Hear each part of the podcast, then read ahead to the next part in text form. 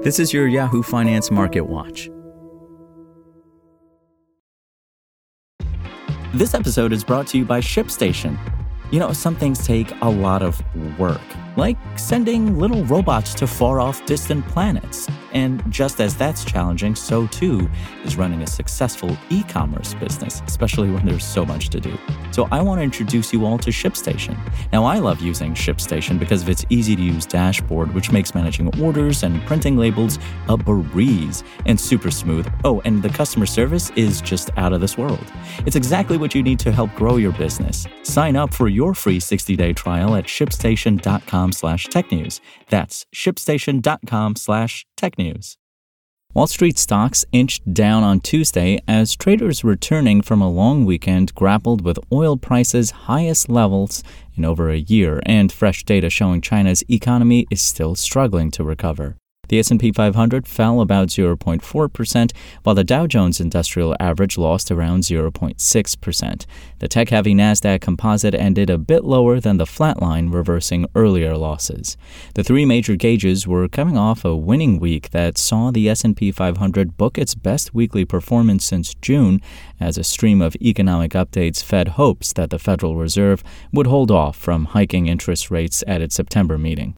Data out Tuesday showed China's services activity fell to its lowest level in eight months in August, reviving worries about recovery in the world's second biggest economy and what that means for demand globally. Meanwhile, WTI crude oil ended the day at nearly $87 a barrel, its highest close since November 2022. Amid the downturn debate, analysts at Goldman Sachs cut their odds of a U.S. recession given cooling inflation and a still resilient labor market. Plus, they played down the idea that a long drag from the Fed's rate hiking campaign will push the economy into a severe slowdown.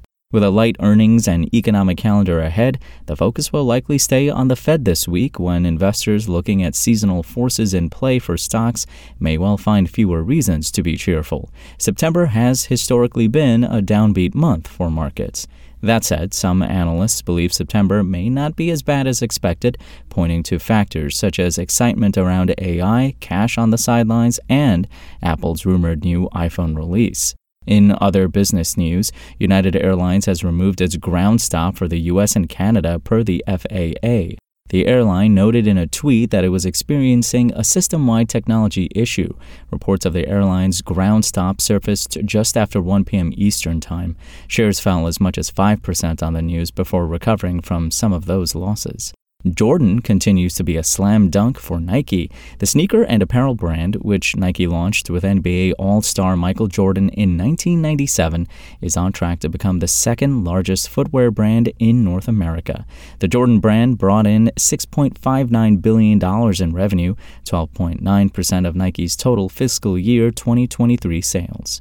And Warner Brothers Discovery lowered its full year profit outlook on Tuesday, citing impact from two ongoing workers' strikes in Hollywood. A writers' strike just entered its fifth month, while actors are set to hit month two on the picket lines next week. In a regulatory filing released Tuesday morning, the media giant said it expects full year adjusted EBITDA in a range of $10.5 billion to $11 billion, down from the prior low end range of $11 billion to $11.5 billion. That's all for today. I'm Imran Sheikh, and for the latest market updates, visit us at yahoofinance.com. Spoken Layer. Want to learn how you can make smarter decisions with your money? Well, I've got the podcast for you. I'm Sean Pyles, and I host NerdWallet's Smart Money Podcast. Our show features our team of nerds, personal finance experts in credit cards, banking, investing, and more. And they'll help you make the most of your money while cutting through the clutter and misinformation in today's world of personal finance. You'll get clarity on strategies to help you build your wealth, invest wisely, shop for financial products, and plan for major life events. Listen to NerdWallet's Smart Money Podcast wherever you get your podcasts.